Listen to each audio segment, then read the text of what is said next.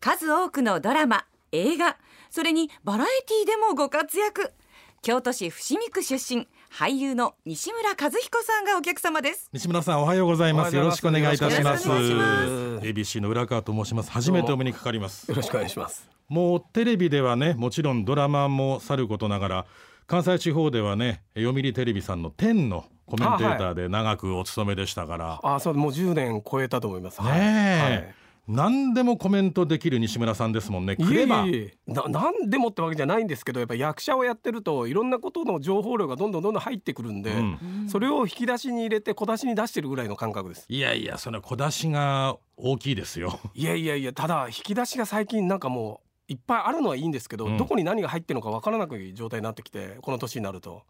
この年っておっしゃいますけどねはい今あの東京から今日リモートでご出演なんですが、はいそのモニターで見るお顔はかっこいいわいやいやいやいやもう若いわ当年57歳でござそいうます、もう全然見えないはいマイナス20以上ですねいえいえいえ本多分あのあーあれですね中さんあのいい化粧品使ってるからだと思 います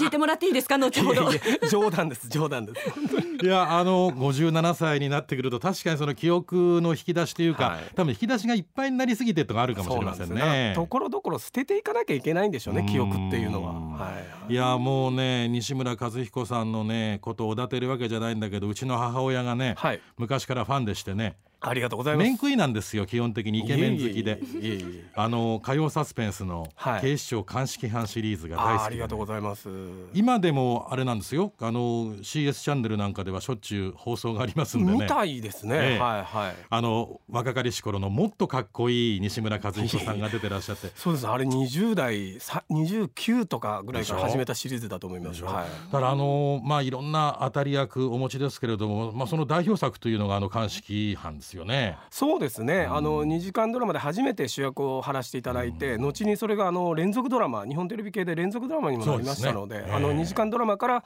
連続ドラマになったものは僕たちの作品が初めてだったみたいですね、そうですか、その後またまた2時間に戻ったって いうね珍しい作品ですでもそれはいだけやっぱりファンをたくさん持ってらっしゃった番組ってことですもんね。ありがたいことにそうだと思います、はいで日本テレビ系列でいうとこれ僕が大学時代ですけれどもね「はい同窓会」っていうドラマがあってあー今じゃ絶対にオンエアできない番組ですねショッキングな内容ですね。まああの同性愛の男性を演じてらっしゃった西村さんなんですけれども、あの映像がでも綺麗でしたね。そうですねあのジェンダーレス的な問題は今でもええ問題はないと思うんです、えただちょっと内容が過激すぎましたえ、うん、暴力があったりとそうかいろんなその仲違いがあったり刃物、うん人情沙汰があったりとうか、んその内容がちょっとねうん今のテレビのコンプライアンスにはなかなか確かにそぐわないなと思いますねた。だそのジェンダーレス多様性でいうと、うんこれね93年ですからもう30年も前のドラマなんですけど、そうですねあれ読売テレビ制作ですかねあれはね日本テレビあ制日作本テレビです制作でしたか、あれはでもあのジェンダーレスに問題に定義をこの上げる非常にきっかけにはなったと思いますね。だからあの僕学生時代ですけどあテレビドラマってこんなに人にね深くものを考えさせるものがあるんだなと思ってすごくねうんびっくりした覚えがあります。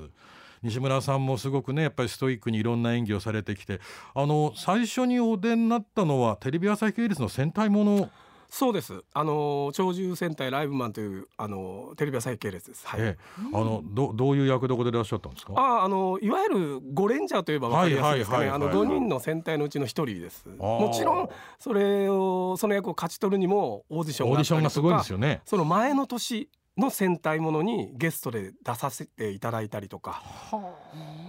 で僕その前にずっとあの女優さんのカバン持ちやってまして、えはい、付き人をやってたのでえ。はうんなんと言いますかその何がデビューかよくわからないんですよね付き人時代にいろんなワンカットで後ろ通るだけとか一言のセリフだけとかそういう役もやってましたので、はい、あ、西村さんは日大芸術学部の映画学科のご出身ということですよね、だから、まあ、映画の世界にお入りになりたいってことをお小さい頃から思ってらっしゃったんでしょうけどもそうですねあのーまあ映画が母親の影響なんですけどうん母親は何しろ映画と ABC ラジオが大好きでまたようおっしゃるわそんなそれなんですよそうなんです本当に 本当にね ABC ラジオで寝て ABC ラジオのタイマーで起きるんですよへえはい、だからあの本当に僕も小さい頃から母親のラジオずっと聞いてたんで、えもうそれこそ「フレッシュ9時半木田太郎」えわあ懐道かしい場さんうんの番組とか、あうとん夜だと、河合楽器のねうん女性のばあそれは ABC 制作ではなかったんですけど、ええ河合楽器のねあのあなんとなく長い付き合いになりそうなっていようそういう覚えたテーマ曲のあのそういう番組があったんですよその方の声がすごく好きでうん聞いてた覚えがあります、ーむしろ私なんかよりずっと ABC ラジオのこと西村さんの方が詳しくご存知のような気がしました今母親がずっとラジオつけてるんではあ ABC ラジオだからもうずっと風邪とかで学校休んだ時とかはやっぱ母親の部屋で寝てますんで、はいずーっと刷り込まれるんですよ。はあ原点の一つはラジオがあったってこともびっくりしますがねいまだにだからラジオっ子です僕はあ。そうですか、はい、あのー家でやっぱりラジオ朝起きて、えええー朝ごはん作ったりお弁当作ったり子供たちでお弁当作る時もまずラジオつけますあそうですか、それ意外でしたでお母様は映画もお好きで映画も好きで,、うんでまあ、その影響すごく大きかったですねだからまあ映画関係の仕事、まあ、もちろん役者を目指して東京に上京してって感じですね。はいでその映画学科をお出になってその女優さんの付け人をおやりになるっていうのはどういだからうさそれがですね、出てないんですよ。そうか途中でお辞めになってるわけ、はいあー途中でなるほどはいええでその後その女優さんの付け人になるにはどういう流れだったんですかえっとそれからいろんなやっぱりバイトとかアルバイトとか繰り返しながらある事務所の、えーオーディションがありまして、ええ養成所のオーディションがありまして、はいその養成所に受かりましてああなるほどで養成所でまあ30人ぐらいいたんですが、うんまあ、みんな仲間でありながらライバルであるので,、うんでやっぱりまあ僕はちょっと志がちょっと気が強かったというか、まあ、志が高すぎたんですね、うんもう何しろみんなを追い越してうん何しろ前へ前へ前へっていう感覚で養成所でレッスンしてたらもう一月後にはもう君はもう養成所行かなくていいと事務所から、ううんん現場で仕事を覚えなさいとはあそういうことであのもう事務所の女優さんのカバン持ちをやれとうんそういう形ではい、それはあのゆ有名な女優さんなんでしょうねはい、名前は言えません。じゃあその撮影現場に一緒にいらっしゃっててはいその真横で映画やドラマを撮るところをご覧になってたわけですねそうですね演技もそうなんですけど、スタッフさんが何をしてらっしゃるのかなるほどこの人は何をやるスタッフさんなのかうんでなんでこういうことやってるのかってことを多分みんな現場で覚えると思うんですよね。ねただ僕はラッキーなことにその女優さんの現場でみんなが例えばそうですね2年かかって覚えることを2ヶ月で覚えてやろうっていう感覚で現場の細かいことでも何をこの人がやってこの人は何を作ってる人なのかっていうことも全部把握しようとがむしゃらでした。もう負けん気が強い方なんですね多分若い頃からね、その頃は特にですね、はいでそれでいろんなことを吸収なさっていってそしてまあご自身がお出になるようになっていったわけですね。あの戦隊ものの記憶が西村さんといえば戦隊ものってあんまり皆さん思われないと思うんですね意外だと思うんですよね。ああそうですかただあのやっぱり番組の特性なのか、ええあのまあこういう言い方したらあれなんですけどそのマニアの方とかそうオタクと言われてる方たちは、いいいまだに僕の僕を見るとやっぱりその時の役柄とか変身した後の役名とかで呼んでくれますね。あの鳥獣センターの時の何々さんだよっていうわけですね。イエローライオンだってイエローライイエロオーン。ライオンはいでももうや現役でやってる頃はもう子供たちは寄ってきますのそでりゃそうですね。うんはい、でお母さん方も「ほら何々ちゃん握手してもらいなさいライオンよほらライオンライオン」って言うんですよいや僕は人間で すよただしちゃんライオンよライオンって言ってるんですよでもありがたいことですねそれね。ありがたいですね、ええその子たちが大きくなって今ねまた自分たちの子供がいるぐらいの年代ではありますが、はあのテレビ朝日系の戦隊ものはもう未だに続いてて僕の小さい頃から見てましたからね「ゴレンジャー」そうで,、ですねそのこのやっぱり主役になる方というのがその後ね大きく芸能界で羽ばたいていかれるというのがやっぱりこう登竜門であるのはすごいことですねい。、そうですね今は今でこそ「仮面ライダーや」あのそういう戦隊ものは登竜門とは言われてはいますけど、我々の時にはまああの芝居の癖がなかなか取れなくて。ああそう、うん戦隊ものや、まあ、あのそういう子供番組に出ていた役者たちはもう次はなかなか花が咲かないとあそういうもんだったん花です開かないと言われてる時代でしたそれを変えた人が西村和彦さんなんですねいえいええ私ではないと思いますけど徐々に徐々にやっぱりねあのみんながあの自分なりに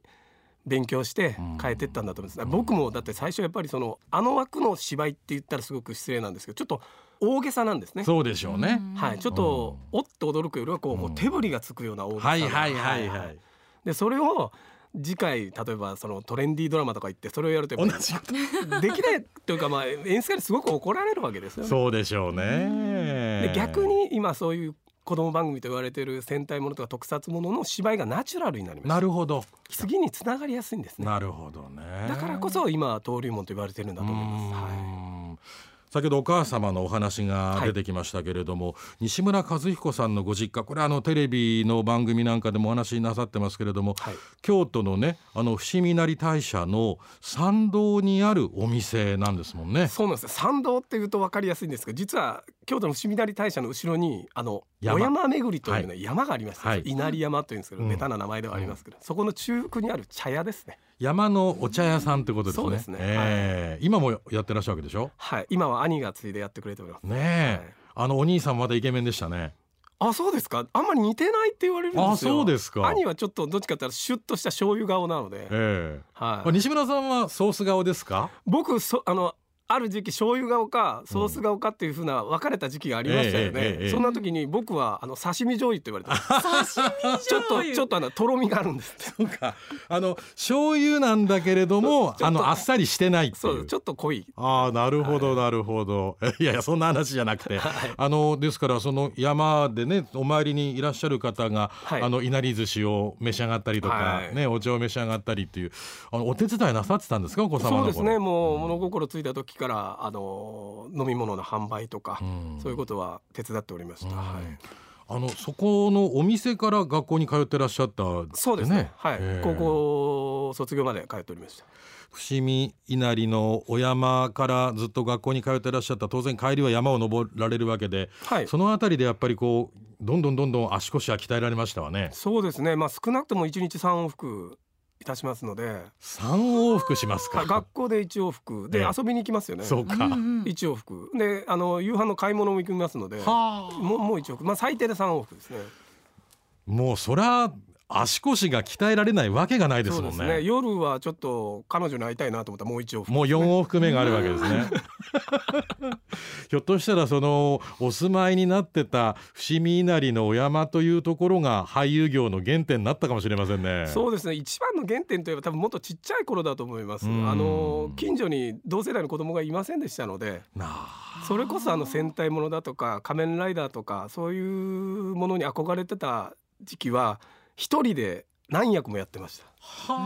自分が仮面ライダーで自分が、えーね敵ののあの怪ショ人ッでカー役もやはっいてショとッカか、ーもやって、ね、敵の狩猟までやってみたいな、それお一人でやってらっしゃったやってましたね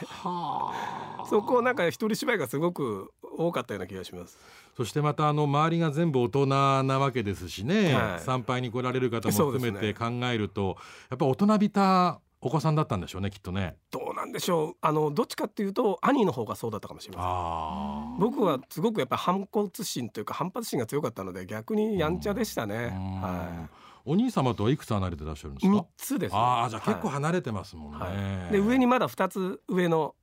五つ離れた姉がいます、ああそうですか。はい一番末っ子でしたからやっぱりまあやんちゃだったと思います。まあそうですねあのお三人兄弟の末っ子さんって大体一番やんちゃな お子さんが多くって。なんでしょうね構ってもらえないからかですかねや。っぱお父さんお母さんからしたらお上お二人でだいぶ飽きちゃうんですか子育ていに。やまあまあぶっちゃけあの僕の一番小さい子の写真はもう立ち上がって ます。一番古い写真なので立ち上がってるところが一番古い写真一番古い写真ですその前撮ってくれてないというないですねい。あやとお宮参りの写真も七五三の写真もないですね。それだと七五三お宮参りは多分お家のそばになるわけでしょあうちは違うんですよあ違うところに違行くんですがやっぱたりだ僕だけなぜか写真がないんで行ってないとは思いたくないですねいや言ってはいるでしょうきっとそう信じたいですね、はいいやでも行ったら写真があるでしょですかうんねいやまあその頃写真も高かったですからねやどうでしこんなあの麦球みたいなの入れてボッて引っかかるそんな昔じゃないですから いやもう西村和彦さんとお話しすると本当に話題が豊富でお話がつきませんけれどもいえいえお時間がなくなりましてまた来週これ以降お話が伺来週っじてゃいあいでますかたお伺いしてよろしいでしょうはか、い来週もよろしくお願いしよまろすしくお願いいたします俳優の西村和彦さんにお話を伺いました